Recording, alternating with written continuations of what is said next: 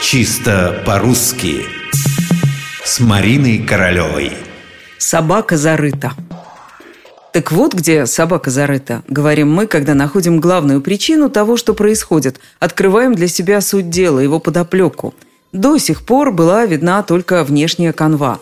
Мы понимали, что есть где-то невидимые рычаги, и, наконец, они обнажились. Вот где собака зарыта. Тут-то собака и зарыта. Стоп. Причем здесь собака? Кто ее зарыл? И почему именно зарытая собака связана в наших головах с главной причиной происходящего? Когда речь заходит о происхождении какого-то выражения, то версий всегда много, особенно таких, которые уводят нас в далекое прошлое. На этот раз идти придется относительно недалеко, в Германию, в XIX век. Считается, что «зарытая собака» – это калька с немецкого выражения «Da liegt der Hund begraben».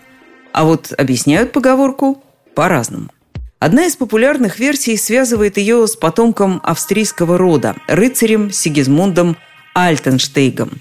Во время путешествий по Нидерландам его собака спасла ему жизнь, а он в благодарность оставил надгробную надпись у стены дома, рядом с которой собаку похоронили.